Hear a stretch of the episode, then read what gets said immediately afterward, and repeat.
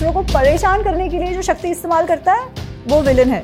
रावण को जब हनुमान जी पहली बार देखते हैं ना सीता माँ was not the only lady Sita माँ केवल एक स्त्री नहीं थी जिसपे हाथ डाला था रावण ने। रावण ने कई ही कितनी ही स्त्रियों को उनका बलात्कार किया था उनको भगा के लेकर आया था उनको मतलब किडनैप करके लेकर आया था। शूर्पणखा को विधवा करने का काम रावण ने किया। ओके ठीक है मंथरा कहती है तुम देखना आज तक तुम्हें इतना भाव मिलता था तो तुम कौशल्या के साथ कैसा व्यवहार करती थी? अब जब वो कौशल्या राजमाता हो जाएगी, तब वो क्या करेगी? कोई भी मनुष्य अपनी माँ, बेटी, बहन और भाई की, छोटे भाई की वाइफ बेटी और बहु तुल्य हो गई। उस पर अगर कुदृष्टि डालता है, वो अधर्म है और उसका दंड मृत्यु और केवल मृत्यु ही हो सकता है।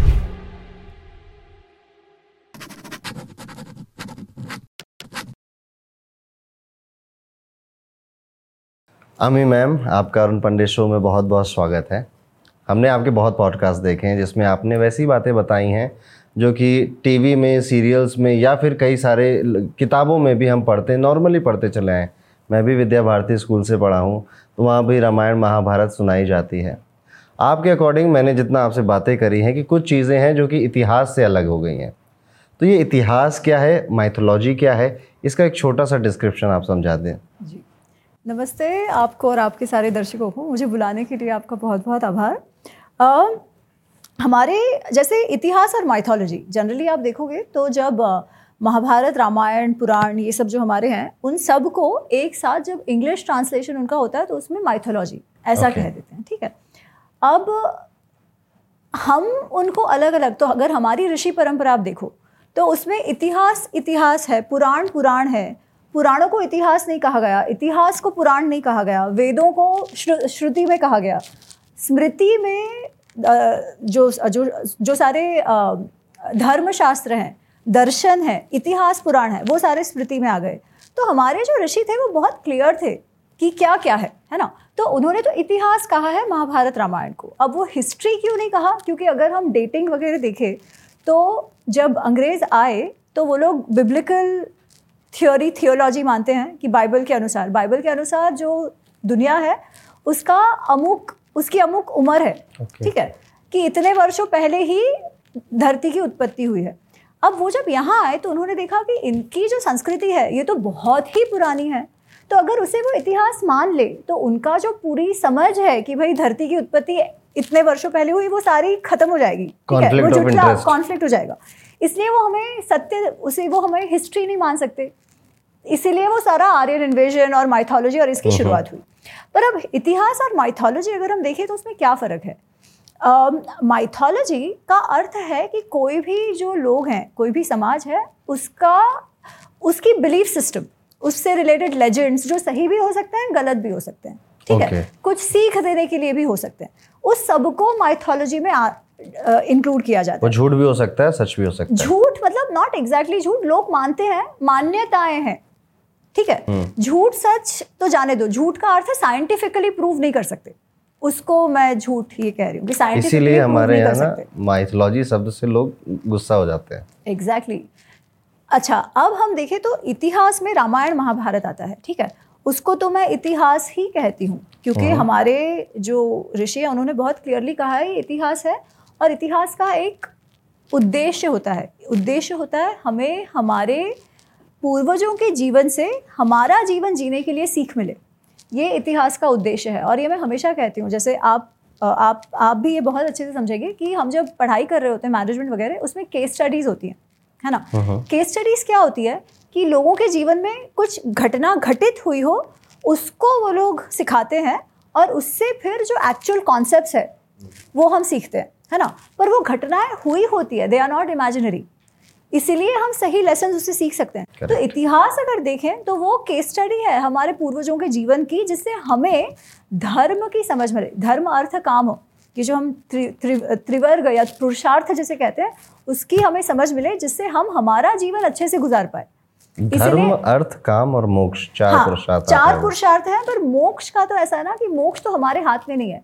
ओके जीवन अगर आप जीना है तो धर्म अर्थ काम ये मेन है। फिर मोक्ष तो हमारी इंडिविजुअल जर्नी है। Individual okay. हमारा मार्ग है मोक्ष की ओर जाने का। इसलिए मैंने ये तीन का मेन कहा कि वो जो सीख लेनी है वो आप उससे लो। वो इतिहास है। अगर हम पुराण देखें अब ठीक है पुराण का अर्थ क्या कि जो और भी पुराना है ठीक है? और पुराण में भी इतिहास का अंश है पर पुराण का मेन उद्देश्य भक्ति है। ठीक है। आप सारा देखो आप स्कंद पुराण देख लो आप विष्णु पुराण। देखो आप भगवत पुराण देख लो आप शिव पुराण देख लो तो वो भगवानों से रिलेटेड है है ना? तो मेन कथा जो है वो भगवान जिसे आप मानते हैं आपके इष्ट जिसे मानते हैं उनके जीवन से है। मानने वालों के लिए वो इतिहास है। नहीं मानने वालों के लिए वो एक लेजेंड है। हम्म। ठीक है? उसको आप और हुआ अलग अलग लेवल्स पे जैसे हम कहते हैं ना आधि भौतिक आधि दैविक और आध्यात्मिक। तो जो पुराण का जो टॉपिक है वो जनरली आधि दैविक लेवल पे होता है। इतिहास का आधि दैविक तो होता ही है क्योंकि हम उनको अवतार मानते हैं। श्री राम श्री कृष्ण को भी हम अवतार मानते हैं। पर अधिकतर आधि भौतिक लेवल पे होता है जो हम हिस्ट्री कहते हैं। हम्म। इसीलिए जो पुराण है उनको कदाचित हम माइथोलॉजी में इंक्लूड कर सके बट रामायण महाभारत तो इतिहास और इतिहास ही है हिस्ट्री ही है। इतिहास मतलब वो चीज़ जो एक्चुअल में हुई है इतिहास जो पहले हुआ है। तो अम्मी मैम जैसा कि अभी हमने डिस्कस किया था कि आज के इस पॉडकास्ट का थीम हम रखेंगे villains of Mahabharata and villains of Ramayana इन क्योंकि विलन एक ऐसी चीज़ होती है ना कि विलन ही हीरो को बनाता है ठीक है? हमने श्री राम को बहुत जाना बहुत समझा हमारे आराध्य हैं। श्री कृष्ण को बहुत जाना बहुत समझा और समझते रहेंगे उसका कोई अंत नहीं है। आज के इस पॉडकास्ट में हम कोशिश करेंगे हम इन विलन्स को जाने और ऐसी बातें जाने जो अभी तक हमने नहीं सुनी है। सो so, आपका फेवरेट विलन कौन है? सारे अधर्मी थे उसके फेवरेट कहाँ से हो सकता है? फिर भी? फिर भी फिर भी सब बहुत चतुर थे। देखिए हमारे में ना हम किसी को ऐसे विलन मतलब पूर्णतः काला हीरो हम्म। जैसे हम गॉड और डेविल ऐसे नहीं मानते हम हम्म, ठीक है? हम्म। वो सारे हमारे ही लोग हैं। उनका उनका जो गुण कर्म है उसके कारण वो अच्छे या बुरे बनते हैं। उसके कारण वो धर्मी या अधर्मी बनते हैं है ना? तो जो जिनको हम विलन मानते हैं आप देखिए वो सबके सब आप फिर वो इतिहास के ले लो या पुराण के ले लो बहुत एकम्प्लिश थे बहुत वर्ष तपस्या करी। शिवजी ब्रह्मा जी से उनको वरदान मिले वरदान मिला है। ना? और वो वरदान जब पावर आ चुका उसके पश्चात उन्होंने क्या किया? उसके कारण वो लोग या तो अच्छे में आते हैं धर्म में आते हैं या अधर्म में आते हैं ठीक है? इसलिए तपस्या तो उनकी भी पूर्ण थी शक्ति उनमें भी थी बट शक्ति जो है, जैसे कृष्ण कहते हैं ना, तीन प्रकार की होती है, सात्विक, राजसिक, तामसिक। बुद्धि तीन प्रकार की होती है, सात्विक, राजसिक, तामसिक। अगर बुद्धि भी है, शक्ति भी है, वो, पर वो तमस के गुण से भरपूर है कि आप उसका उपयोग कहाँ कर रहे हो? लोगों को परेशान करने में, लोगों पर अत्याचार करने में। आप ही भगवान हो ये मान लेने में, उनको हम विलन मानते हैं। और जो सात्विक, जिनकी बुद्धि सात्विक है, जिनके कर्म सात्विक है, जिनकी शक्ति सात्विक है, वो लोगों के भलाई के लिए कर करें कि पर पीड़नाया कि दू, दूसरों को परेशान करने के लिए जो शक्ति इस्तेमाल करता है वो विलन है। और दूसरों के भलाई के लिए जो करता है वो हीरो है। यहाँ पे मैं एक चीज़ अभी जस्ट मेरे दिमाग में क्लिक करिए जब आपने कहा कि ये बलशाली हैं बुद्धिमान भी हैं सारे के सारे।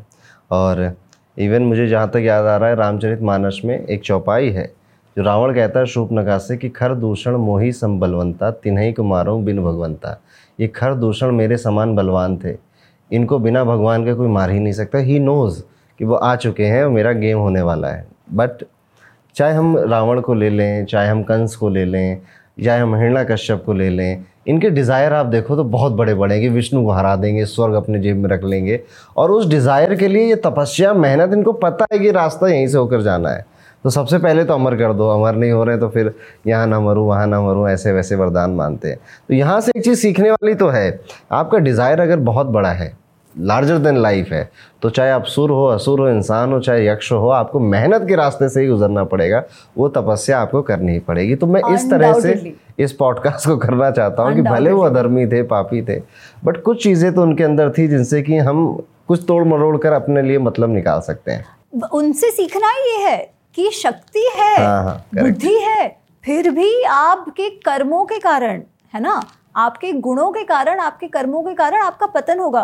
वही बुद्धि और वही शक्ति को अगर आप और दिशा में डालते तो आपका और भला हो जाता। हम्म। जैसे हम रावण से शुरुआत करते हैं। okay. रावण को जब हनुमान जी पहली बार देखते हैं ना उनके जब वो अशोक वाटिका जाते हैं सीता जी को ढूँढने फिर सीता जी को तो ढूंढ लिया फिर अशोक वाटिका का वो विध्वंस करते हैं। क्यों करते हैं? क्योंकि उनको ऐसा है कि मुझे एक तो लंका की जो शक्ति है सेना शक्ति है उसका माप भाप लगाना है और रावण को मुझे देखना है। एक बार रावण को देख के रावण को मुझे चेतावनी तो देनी है।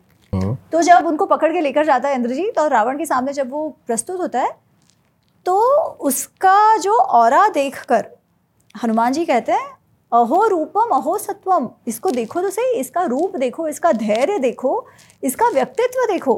इसका व्यक्तित्व ऐसा है कि अगर इसमें अधर्म ना होता तो ये इंद्र के जैसे सभी लोगों पर राज करता। पर मेन शब्द तो वही है ना पर इसके अधर्म के कारण इसका पतन होना निश्चित है है ना? तो सब है पर अधर्म है। अच्छा और फिर कृष्ण क्या कहते हैं? कृष्ण को जब अर्जुन पूछता है गीता में कि लोग क्यों अधर्म करते हैं? लोग पाप क्यों करते हैं? तो कृष्ण क्या कहते हैं? काम एश क्रोध एश रजोगुण समुद्भव। कि ये जो काम क्रोध, आपने डिज़ायर की बात करी, है ना? कि जब डिज़ायर इतना स्ट्रांग हो जाए कि भाई आप उसके लिए कुछ भी करने को तैयार हो, है ना? आप सारा वैल्यू सिस्टम आपका एथिक्स आप सब कुछ छोड़ने को तैयार हो, क्यों? क्योंकि आपका डिज़ायर है। डिज़ायर क्या है कि मैं सबसे महान सबसे महान बनने के लिए वो तपस्या करते हैं। तपस्या में अमरत्व मानते हैं। जब मांगते हैं। जब अमरत्व नहीं मिलता तो वो क्या कहेंगे अच्छा इनसे जैसे रावण कहता है कि ठीक है लोगों से मुझे अगर देव गंधर्व ना हरा पाए तो मनुष्य क्या हरा पाएगा? मनुष्य तो घास फूस बराबर है मेरे लिए। तो वो तो कुछ कर ही नहीं सकेगा। इसलिए अब मैं अमर हो गया। अब अमर हो गया तब तो मैं कुछ भी कर सकता हूँ। मैं देव तुल्य हूँ। है ना? तो वो पावर इज़ पॉइजन हमारे पॉलिटिक्स में किसी ने कहा था, वो बात सही है पावर इज़ पॉइजन वही पावर को आप अच्छे से उपयोग उसका करो तो आप देश की शक्ल बदल सकते हो, देश को विकास के राह पे ले जा सकते हो, और उसी पावर को आप केवल अपने पूर्ता सीमित रखो कि मेरा बस पावर बढ़ता जाए, सब लोग मुझे महान मानने लगे, सब मुझे भगवान मानने लगे तो वो गलत दिशा पे जाएगा। रावण के साथ वही हुआ है। रावण की कोई और ऐसी खास स्टोरी जो नॉर्मल हम लोग नहीं जानते। ठीक है। हम रावण को शिव भक्त मानते हैं तो आजकल एक बहुत बात चल रही है कि रावण जो है वो तो शिव भक्त था। है ना? उसने तो केवल सीता माँ का अपहरण किया था पर सीता माँ को हाथ तक नहीं लगाया। हाँ। कि वो तो बहुत अच्छा था। आजकल उसकी महिमा मंडन हो रही है रावण की ठीक है? कि सीता माँ को हाथ भी नहीं लगाया वो तो शिव भक्त था। और अ, हर दशहरा रामनवमी पे अ, और रक्षाबंधन पे एक मैसेज आता है वो मैसेज आता है कि अरे भाई हो तो रावण जैसा। है ना? कि रावण ने तो अपनी, बहन के बहन के लिए लंका का नाश भी होने दिया। और वो तो फेमिनिस्ट था। वो तो फेमिनिस्ट आइकन था क्योंकि सीता माँ को हाथ भी नहीं लगाया। ठीक है? रामायण में ऐसी कोई बात नहीं आती। है रामायण में उसका कोई कॉन्सेंट या कोई भी फेमिनिज्म दिखता नहीं है। सीता माँ was not the only lady Sita माँ केवल एक स्त्री नहीं थी जिसके जिस पे हाथ डाला था रावण ने। रावण ने कई ही, कितनी ही स्त्रियों को उनका बलात्कार किया था, उनको भगा के लेकर आया था, उनको मतलब किडनैप करके लेकर आया था, कितनी सारी स्त्रियों को। और तीन चार के तो नाम हमें मिलते हैं, बाकी सारों का उल्लेख है, ठीक है, कि वो कितनी सारी बार ऐसा कर चुका है। सीता माँ को हाथ नहीं लगाने का कारण उसके सर पे श्राप होता है। पुंजिक स्थला नाम की एक अप्सरा है, जिसके साथ ऐसे ही बलात्कार किया रावण ने। पुंजिक स्थला ने जाकर ब्रह्मा जी से कहा ये कहानी है ठीक है? अब रावण को जो वरदान मिला है वो भी तो ब्रह्मा जी से मिला है। तो ब्रह्मा जी ने कहा कि अगर अग, अगर फिर से तुम कैसी ऐसी स्त्री जो तुम्हें नहीं चाहती उस पर ज़बरदस्ती करोगे ठीक है? उस पर ज़बरदस्ती करने का प्रयत्न करोगे तो तुम्हारा सर सौ टुकड़ों में टूट जाएगा। तो इसीलिए रावण ने समय दिया है सीता माँ को। इसलिए नहीं क्योंकि is waiting for her consent ऐसा नहीं था। इनफैक्ट वो जब ले आया सीता माँ को, तब वो पहले बोलता है कि मैं तुमको बारह महीनों का समय देता हूँ। अगर तुम स्वयं मेरे शयन पर नहीं आई तो मैं तुम्हारे टुकड़े टुकड़े करके ब्रेकफास्ट में खा लूँगा। उसके बाद वो एंड में जब जब हनुमान जी पहुँचे अशोक वाटिका, तब वापस उसे कहते हैं कि अब तुम्हारे पास दो महीने का समय है। अगर तुम मेरे पास नहीं आई, शय- शयनम आरोह, ऐसे करके वो बोलता है कि मेरे बिस्तर पर नहीं चढ़ी तुम तो तुमको मैं टुकड़े टुकड़े करके खा जाऊँगा। ऐसा रावण है ठीक है? वो सीता माँ की कॉन्सेंट वॉन्सेंट के लिए नहीं रुका है। ये सुन के थोड़ा गुस्सा जैसी लग रही है कि हम माता सीता को कितना आराध्य मानते हैं उनके खिलाफ और ऐसी चीज़ें हमारे सामने आती नहीं है तो शायद हम एक्सेप्ट भी नहीं करना चाहते। एक्सेप्ट क्योंकि रावण को तो हम आजकल ना ऐसा ट्रेंड आ गया है कि जो जिनको हम विलन्स मानते हैं। विलन्स तो क्या? बट ये जो एंटी हीरोज हम मानते हैं उनका महिमा मंडन करो। हम्म। कहीं ना कहीं और ये क्यों होता है? क्योंकि हम सब हम बुराइयाँ तो हम सब में होती है। कुछ ना कुछ काम क्रोध लोभ मोह मद मात्सर्य तो सब में होता है। करेक्ट तो उसको क्योंकि हम अपने आप को जस्टिफाई करना चाहते हैं तो हमको लगता है हाँ यार बेचारा ठीक है। और शिव भक्त था तो उनकी शिव भक्ति की कहानी हम सुनते हैं जो वाल्मीकि रामायण से आई है। ठीक है? अ, शिव पुराण में भी उसका उल्लेख है पर जो मेन उसका जो कहानी है ना वो वाल्मीकि रामायण से आई है। जिसमें वो शिव भक्त कैसे बना उसकी बात है। तो अम, अ, होता ऐसे है कि जब उसे वरदान मिल चुका है और उसे लग रहा है कि अब ब्रह्मा जी की तपस्या करके वरदान मिला और अब रावण को लग रहा है कि अब तो वो सर्वश्रेष्ठ। तो वो ना जा जाके अलग अलग राजाओं को ललकार रहा है युद्ध के लिए। किन्हीं किन्हीं को उसने हराया है किन्हीं किसी ने किन्हीं से वो हार चुका है पर उनके साथ फिर वो संधि कर ली है। ठीक है कि वो जो सहस्त्र बाहु और कार्तवीर्य अर्जुन वगैरह उनके साथ संधि कर ली है वाली ने उसे हरा दिया था तो वाली के साथ भी संधि कर ली पर बहुतों को हराया। ऐसे ही जब वो निकला था सबको चुनौती देते हुए तब वो कैलाश पहुँच जाता है। अब कैलाश जब पहुँचता है तो पहले तो कुबेर को हराता है ठीक है कुबेर के साथ झगड़ा मोड़ लेता है उनको हराता है और फिर वो घूम रहा है कैलाश में। तो नंदी जी कहते हैं कि तुम यहाँ नहीं आ सकते ये तो शिव जी का क्रीड़ा स्थल है तो तुम यहाँ नहीं आ सकते तुम यहाँ पाँव नहीं रख सकते। तो रावण कहता है को अयम शिव? शिव कौन है? शिव कहाँ के है? मुझे कौन होते हो तुम रोकने वाले? और वो भी शिव के लिए। अब शिव तुम्हारे देखेंगे कि मैं कैसे यहाँ पर आ ही जाऊँगा। तो वो कि, कि, मैं कैसे इस पर्वत को ही उठा लूँगा। हम्म ठीक है? कि तुम मुझे आने से रोक रहे हो मैं तो इस पर्वत को ही उठा लूँगा। और वो कैलाश की चोटी को उठाने का प्रयत्न करता है। ठीक है? बट शिवजी तो शिवजी है। तो शिवजी बस लीला में अपनी मस्ती में अपना एक जो अंगूठा है पैर का उसे दबा देते हैं धरती पर। और उसके कारण रावण के जो हाथ है वो हमको कहा गया है कि वो दब जाते हैं इसके नीचे। इसलिए वो ज़ोर ज़ोर से चिल्लाने लगता है। हम्म। बहुत ही ज़ोर से इतना ज़ोर ज़ोर से वो रोता है चिल्लाता है कि दुनिया के जो लोग हैं विश्व के जो सारे जीव हैं वो डर जाते हैं और वो भी चिल्लम चिल्ली शुरू कर देते हैं। ठीक है वो कई बार पता है रात को वो कुत्ते भौंक रहे होते हैं वैसे ज़ोर ज़ोर से। तो उसके कारण उसका नाम रावण हुआ नहीं तो उसका नाम दशग्रीव होता था। ओके। तो तो फिर इवेंचुअली उसके कुछ मंत्री बोलते हैं कि अरे आप आपका एक ही छुटकारा है कि आप शिव जी की स्तुति करो। तो फिर वो शिव जी को अपीस करने में लग जाता है। और फिर शिव जी तो बोले हैं वो फिर मान जाते हैं और उसे छोड़ देते हैं। और उसे कहते हैं कि अब तुम्हारा नाम भी तुम रावण के नाम से जाने जाओ शिव स्त्रोतम उसने वही बनाई थी। तो ये शिव ये जो शिवतांडव स्तोत्रम वो आ, उन्होंने बनाई थी कि नहीं इसका कोई भी प्रूफ नहीं है कहीं Okay. पर भी। वाल्मीकि रामायण में या इवन शिव पुराण में शिव तांडव स्तोत्र नहीं है। ऐसा माना जाता है कि वो बहुत बाद में लिखा गया पर उसमें ऐसा है ना रावण रचित एंड में। वो रावण यही रावण है या किसी और ने वो पेन नेम यूज़ करके यूज़ करा है उसमें डाला है हम ये नहीं जानते। क्योंकि ये बहुत बाद में लिखा हुआ है सेवन सेंचुरी वगैरह में लिखा हुआ है। इवन जो छंद उसका है वो छंद का प्रयोग बहुत बाद में हुआ था। तो वो रावण ने ही लिखा है इसका कोई भी प्रूफ नहीं माना जाता। जबकि बहुत लोग ये मानते हैं पर कोई भी लिखित कोई भी शास्त्रिक प्रूफ उसके लिए नहीं है। इंटरेस्टिंग और फिर रावण शिव जी के लिए महल भी बनाता है। उसके बाद तो वो शिव पुराण में घटना है कि नहीं फिर भी वो ले जाना चाहता है। तो ये रामायण में मिलती है घटना? रामायण में केवल इतना है ठीक है? रामायण में केवल इतना है कि और वो शिव भक्त उसके बाद वो शिव भक्त बन जाता है। ओके उसके बाद वो शिव भक्त बन जाता है ये बात है।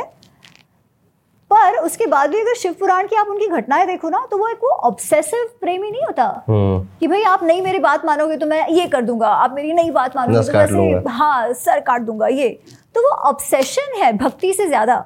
भक्ति क्या होता है? भक्ति सरेंडर है। भक्ति ये है कि भाई आप समर्पण कर दो अपने आप को। वो चाहते हैं वैसा आप करो। अपनी बात उनसे ज़बरदस्ती मनवाओ ऐसा नहीं होता है है ना? तो उसकी भक्ति जो है वो भी तामसिक है। उसकी। महिमा मंडन करने की आवश्यकता नहीं है। जो कृष्ण तो कहते हैं भक्ति में भी सात्विक राजसिक तामसिक है कि वो भक्ति भी तामसिक है जिसको आप ऐसे पागलों के जैसे ऑब्सेशन बना देते हो। क्यों? केवल अपने स्वार्थ के लिए ना क्योंकि मैं चाहता हूँ। शिव जी चाहे या ना चाहे कोई फ़र्क नहीं पड़ता। मैं चाहता हूँ ना मेरे पास आए। आप सोचो जिसको हमने इतना बड़ा शिव भक्त हम मानते हैं तो ये कारण है उनकी शिव भक्ति का भी। काफ़ी नई चीज़ पता चली आपसे। अमी जी आपने रावण की कहानी सुनाते समय शुभनखा का भी नाम लिया। उसके बारे में क्या कहना है आपको? हाँ तो जैसे मैं कह रही थी कि आप वो मैसेज आते हैं रक्षाबंधन के जी- जी टाइम कि भाई हो तो रावण जैसा है ना? तो अब हम देखते हैं कि शूर्पणखा ने रावण को किस प्रकार बदला लेने के लिए उत्तेजित किया? तो हमको शूर्पणखा की कथा तो मालूम है वो जब जनस्थान में श्री राम लक्ष्मण और सीता जी वास कर रहे हैं तब वो वहाँ घूम रही थी।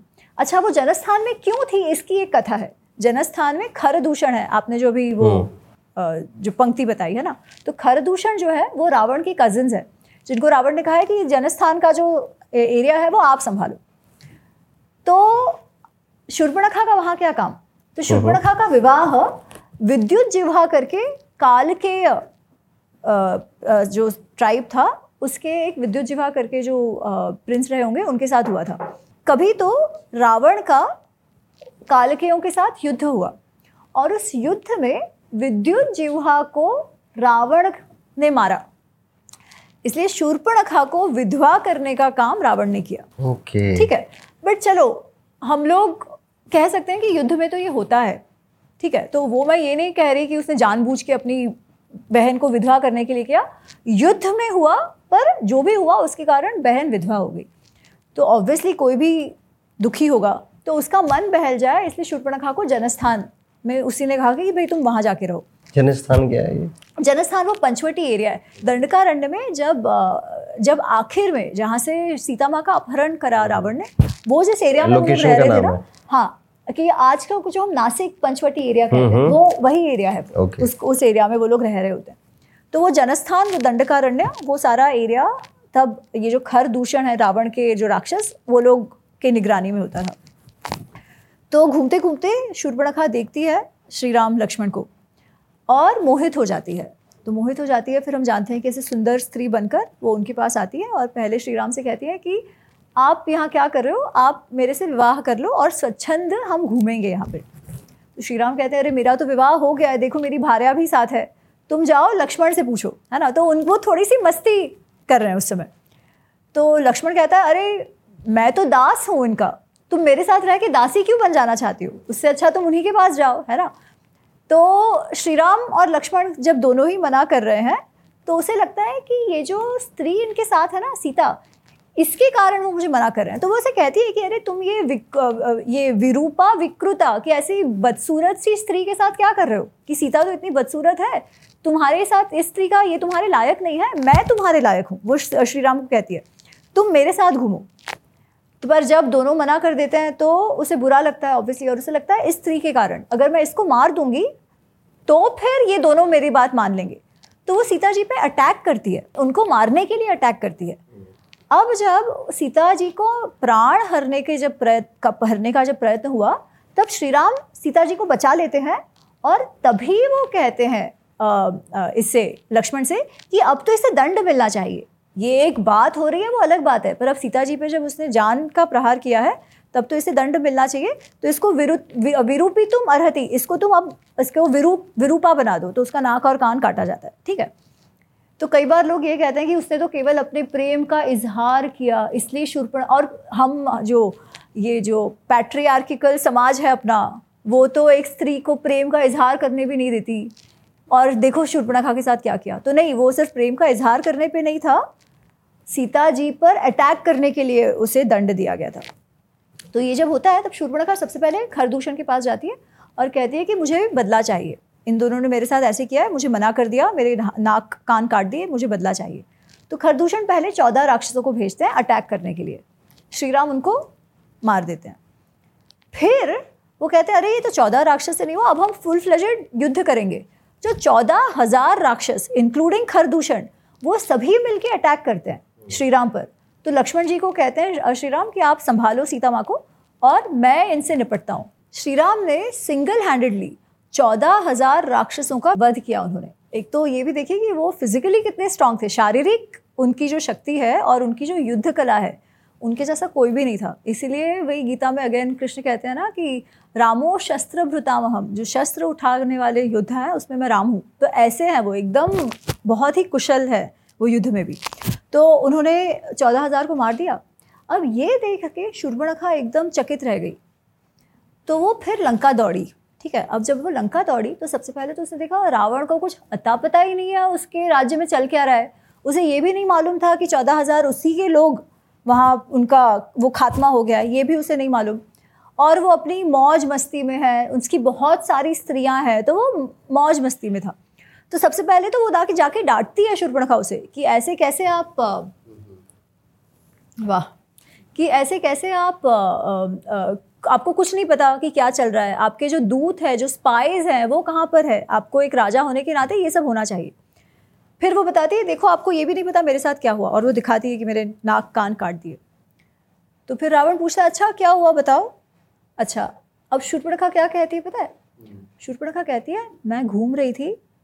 तो घूमते घूमते मैंने देखा कि ये दो युवराज थे, उनकी एक भार्या है। वो भार्या कैसी है? मैंने ना किसी किन्नरी, किसी यक्षी, किसी देवी, किसी को नहीं देखा जो उसके जितनी सुंदर है। अब आप देखिए श्री राम को वो क्या बोल रही थी कि ऐसे विरूपा भार्या क्यों, के साथ तुम क्या कर रहे हो? यहाँ वो कह रही है कि वो इतनी सुंदर है कि इसके जितनी सुंदर स्त्री मैंने देखी ही नहीं है। फिर कहती है, उसका वो हर एक अंग का डिस्क्रिप्शन देती है और कहती है कि सीता जिनका आलिंगन कर ले, वो तो देवतुल्य हो जाए। ठीक है?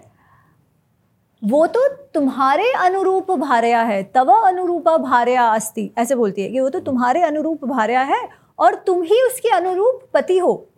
इसीलिए मैं तुम्हारी बहन उसे तुम्हारे लिए ले आने का प्रयत्न कर रही थी। तो मैं जब तुम्हारे लिए सीता को ला रही थी तभी मेरे साथ लक्ष्मण ने ये कर दिया।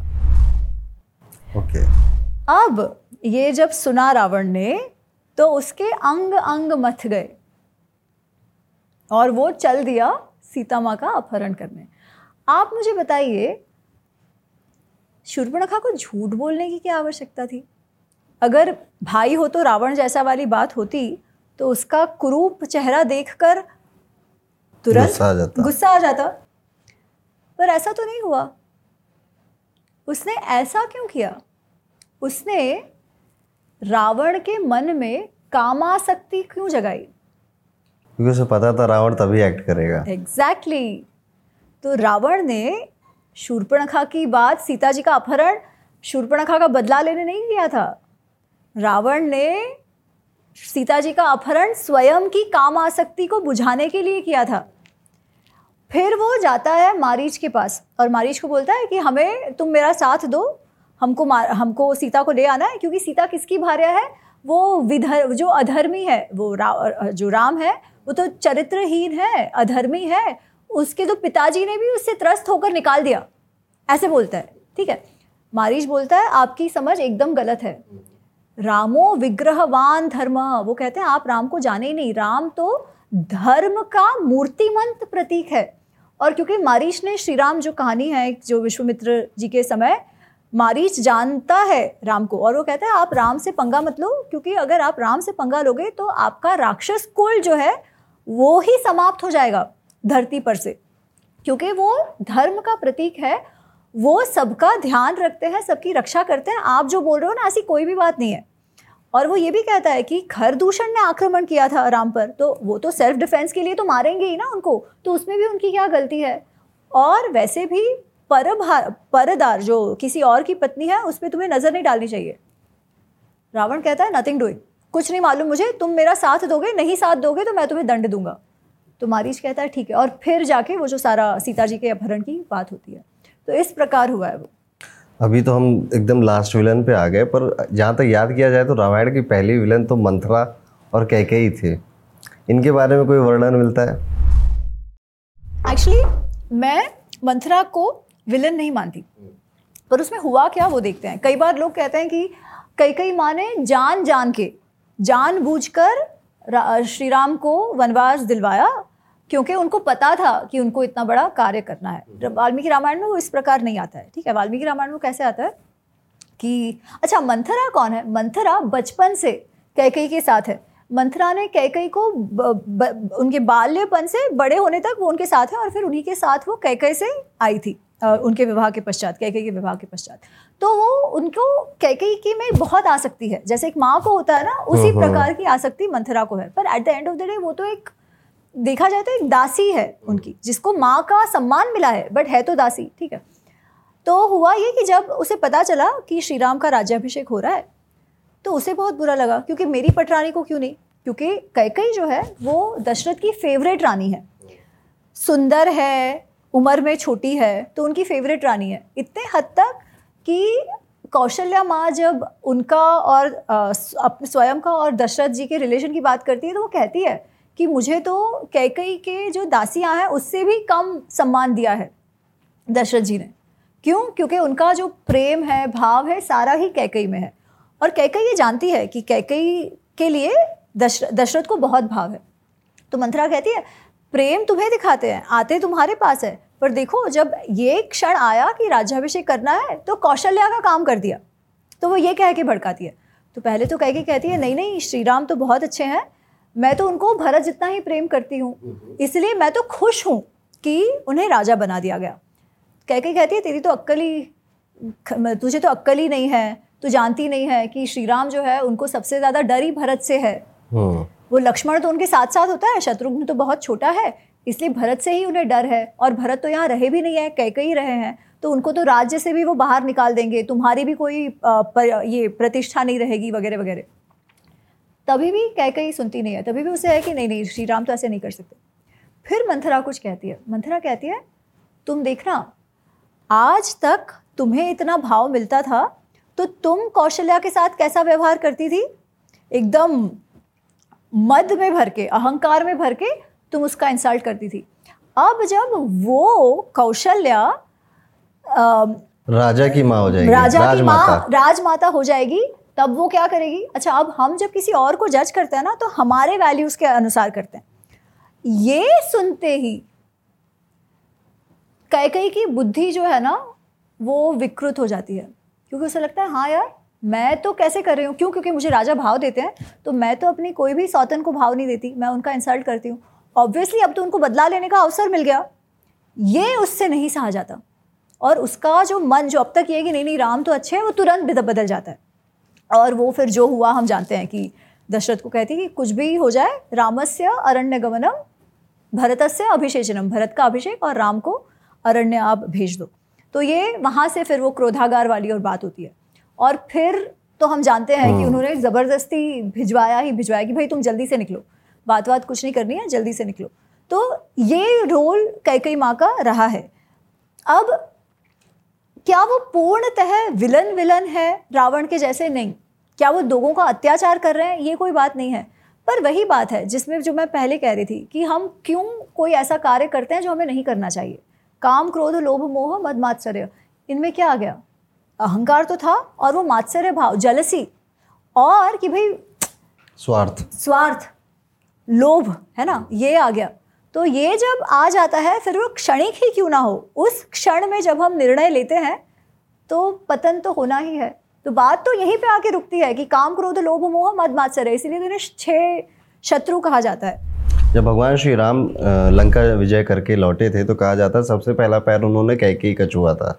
ऐसा है रामायण में? ऐसा कुछ बताया नहीं गया। ओके okay, तो ये थोड़ा सा स्टोरी हाँ, में डिफरेंस मिलता है। कैसे होता है ना कि कुछ कुछ क्रिएटिव लिबर्टी ठीक है उन्होंने क्या कई कई माँ के आ, को आ, का सम्मान नहीं किया? ऐसा कभी हुआ है? नहीं ऐसा कभी नहीं हुआ। इनफैक्ट एंड में जब वो युद्ध जीत जाते हैं तो कहा जाता है कि दशरथ उनको जो इंद्र है वो दशरथ वगैरह दिखाते हैं और दशरथ जी से भी वो वही कहते हैं कि आप भी कैकई माँ के लिए कोई बुरा भाव मत रखेगा हाँ। तो उनके मन में कोई बुरा भाव नहीं है तो हो भी सकता है उन्होंने छुआओ बट ये डायरेक्टली नहीं दिया। तो these created liberties are fine क्योंकि ये जो श्री राम का व्यक्तित्व है उससे अलाइंड है। तो उसके विषय में तो पर ऐसा कुछ है नहीं। हाँ, अब एक विलन और बचता है हमारे रामायण का वो है बाली। हाँ। अच्छा बाली को वाली भी कहा जाता है। तो मैंने किसी पॉडकास्ट में बात की थी तो बहुत लोगों ने कमेंट किया करे ये वाली बोल रही है ऐसे तो नाम भी नहीं पता है। नहीं वाली बाली दोनों ही उपयोग होता है संस्कृत में वाली ये मेरे साथ भी हुआ था। मैं एक पॉडकास्ट में सूर्य को ग्रह बोल रहा था। तो कह रहे थे अरे मैं तो आप तभी तुम्हारा ज्ञान समझ गया जब तुमने सूर्य को ग्रह बोला। उनको ये नहीं पता कि ज्योतिष में सूर्य को ग्रह की उपमा दी जाती है। तो हो जाता है हाँ, चलिए। तो मैं कह रही हूँ कि वो वाली बाली दोनों है संस्कृत में वाली लिखा गया।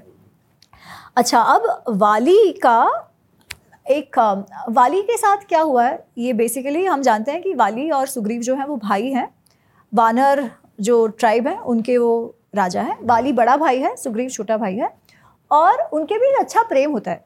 एक इंसिडेंट होने तक। वो इंसिडेंट में ऐसा हुआ है कि एक राक्षस जो एक असुर है, वो चैलेंज करता है वाली को लड़ाई के लिए और वाली उसके पीछे पीछे भागता है। एक केव के अंदर चला जाता है, जब सुग्रीव भी उनके साथ है। सुग्रीव भी जाते हैं उनकी रक्षा के लिए। पर एट सम पॉइंट बहुत सारे दिनों तक जब वाली बाहर नहीं निकलते तो सुग्रीव को लगता है कि ये मर गए और ये वापस आ जाते हैं। तो जब वापस आते हैं तो लोग ज़बरदस्ती कहते हैं कि अब आप राजा बन जाओ। फिर जब वाली वापस आता है तो उसे लगता है कि जानबूझकर सुग्रीव ने ये सारा खेल रचा है और वो सुग्रीव को तो बाहर फेंक ही देता है और उसका उसका, उसकी जान, जीवन लेने का प्रयत्न करता है, उसको मारने का प्रयत्न करता है। साथ साथ सुग्रीव की जो पत्नी है उसको भी वो छीन लेता है। अच्छा अब कई लोग कहते हैं बट सुग्रीव ने भी जो आ, वाली की पत्नी है तारा उससे विवाह कर लिया था जब सुग जब वाली नहीं था। ये बात सही है क्योंकि अगर आप उनका समाज देखो वानर का समाज इनफैक्ट हमारे में भी काफ़ी समाजों में होता था पहले कि अगर बड़े भाई की मृत्यु हो जाए और अगर बड़े भाई की पत्नी की सम्मति हो तो छोटे भाई के साथ उनका विवाह कर दिया जाता है। क्यों? क्योंकि बच्चे बीवियाँ सब सब प्रोटेक्ट हो जाए ना, उनकी रक्षा हो जाए, उनको संभाल लिया जाए। तो सुग्रीव ने कोई ज़बरदस्ती तारा के साथ विवाह नहीं किया था, ठीक है? वो सम्मति के साथ हुआ था, अच्छे भाव से हुआ था। इस केस में क्या हुआ? वाली ने गुस्से में आकर सुग्रीव के जीवित रहते रूमा को छीन लिया था और रूमा को वायोलेट किया था, ठीक है? और वाली को तो भगा दिया था और वाली वो वापस किशकिंधा जा ही नहीं पा रहा था, क्योंकि जब भी अगर वो जाता तो वाली उनको मार देता। इस कारण सुग्रीव भटक रहे थे और वो एक पर्वत पे जाकर, ऋषिमुख पर्वत पे रह रहे थे, जहाँ वाली जा नहीं सकता था, उनको श्राप लगा था। अच्छा अब जब श्री राम और सुग्रीव की मैत्री होती है, तब दोनों कहते हैं कि हम तो सम दुखिया रहे हैं, क्योंकि हम दोनों की पत्नियों को कोई ना कोई अपहरण करके लेकर गया है, उनके मर्ज़ी के विरुद्ध, है ना? और दोनों को ही अपने राज्य से भी निष्कासित कर दिया गया है। तो उसमें उनकी दोस्ती हो जाती है और वो एक दूसरे को सपोर्ट करने के लिए मान जाते हैं। सबसे पहला क्या है कार्य? कि सुग्रीव को अपना राज्य और अपनी पत्नी वापस मिले। फिर सुग्रीव सीता जी को ढूँढने में श्री राम की मदद करने वाला था। तो जब वाली को मारने की बात आई तो कैसे हुआ कि श्री राम ने सुग्रीव से कहा कि तुम जाके उसे चैलेंज करो और मैं दूर से, जंगल से उसको मार दूँगा। इस तरीके का उनका बात थी। फिर भी नो कि एक बार प्रयत्न होता है नहीं होता है फिर दूसरी बार में वो सुग्री वाली को मार देते हैं। अब लोग ये कहते हैं कि श्री राम ने जो दूर से पीछे से वाली को मारा वो अधर्म था। युद्ध के नियमों के विरुद्ध था। इसलिए वो गलत है और इसीलिए श्री राम जो है वो कसूरवार है। हम्म। ठीक है? उन्होंने अधर्म किया है और वो कसूरवार है। ये कहा जाता है। इसलिए फिर वो कहेंगे इसीलिए फिर अगले जन्म में जब कृष्ण बने तो उनको वो जो एक अभीर है उसने मार दिया व्याध ने उनको मार दिया जब उनका ध्यान नहीं था हम्म। है ना? तो वो उस कर्म का दंड मिला। ऐसी कोई बात नहीं है। क्योंकि वो धर्म था या अधर्म ये प्रश्न स्वयं वाली श्री राम से करता है और वो ऐसे करता है। वाली कहता है मुझे तो लगा था आप श्री राम आपके विषय में जो मैंने सुना था आप मुझे मैंने तो सुना था कि आप तपस्वी हैं धर्म धर्म युक्त आपका व्यवहार होता है पर आप तो तपस्वी के रूप में अधर्मी निकले। मेरा तो आपसे कोई कभी मेरी तो कोई शत्रुता आपसे कभी थी नहीं ना ही मैंने अयोध्या में कुछ कभी गलत किया है। और अगर आपको सहायता चाहिए थी सीता को ढूँढने में तो आप हाँ, मेरे पास आते। रावण को तो मैंने मैं था। मैं मैं आपको रात को मतलब एक दिन में उसे उठा के ले आता रावण को आपके सामने दे देता। तो आपने जो किया, ये एकदम गलत है। आप स्वयं को धर्म धर्म का रक्षक मानते हैं, पर आप तो अधर्मी हैं। श्री राम उसे कहते हैं, धर्म अधर्म, तुम क्या धर्म अधर्म की बात कर रहे हो? अगर तुम धर्म अधर्म जानते तो तुम राज धर्म क्या है, ये भी जानते। पर तुम्हारा मन जो है, वो तो हमेशा ये कामाशक्ति में ही होता था, अहंकार में ही होता था। इसलिए तुम धर्म को जान ही ना पाए।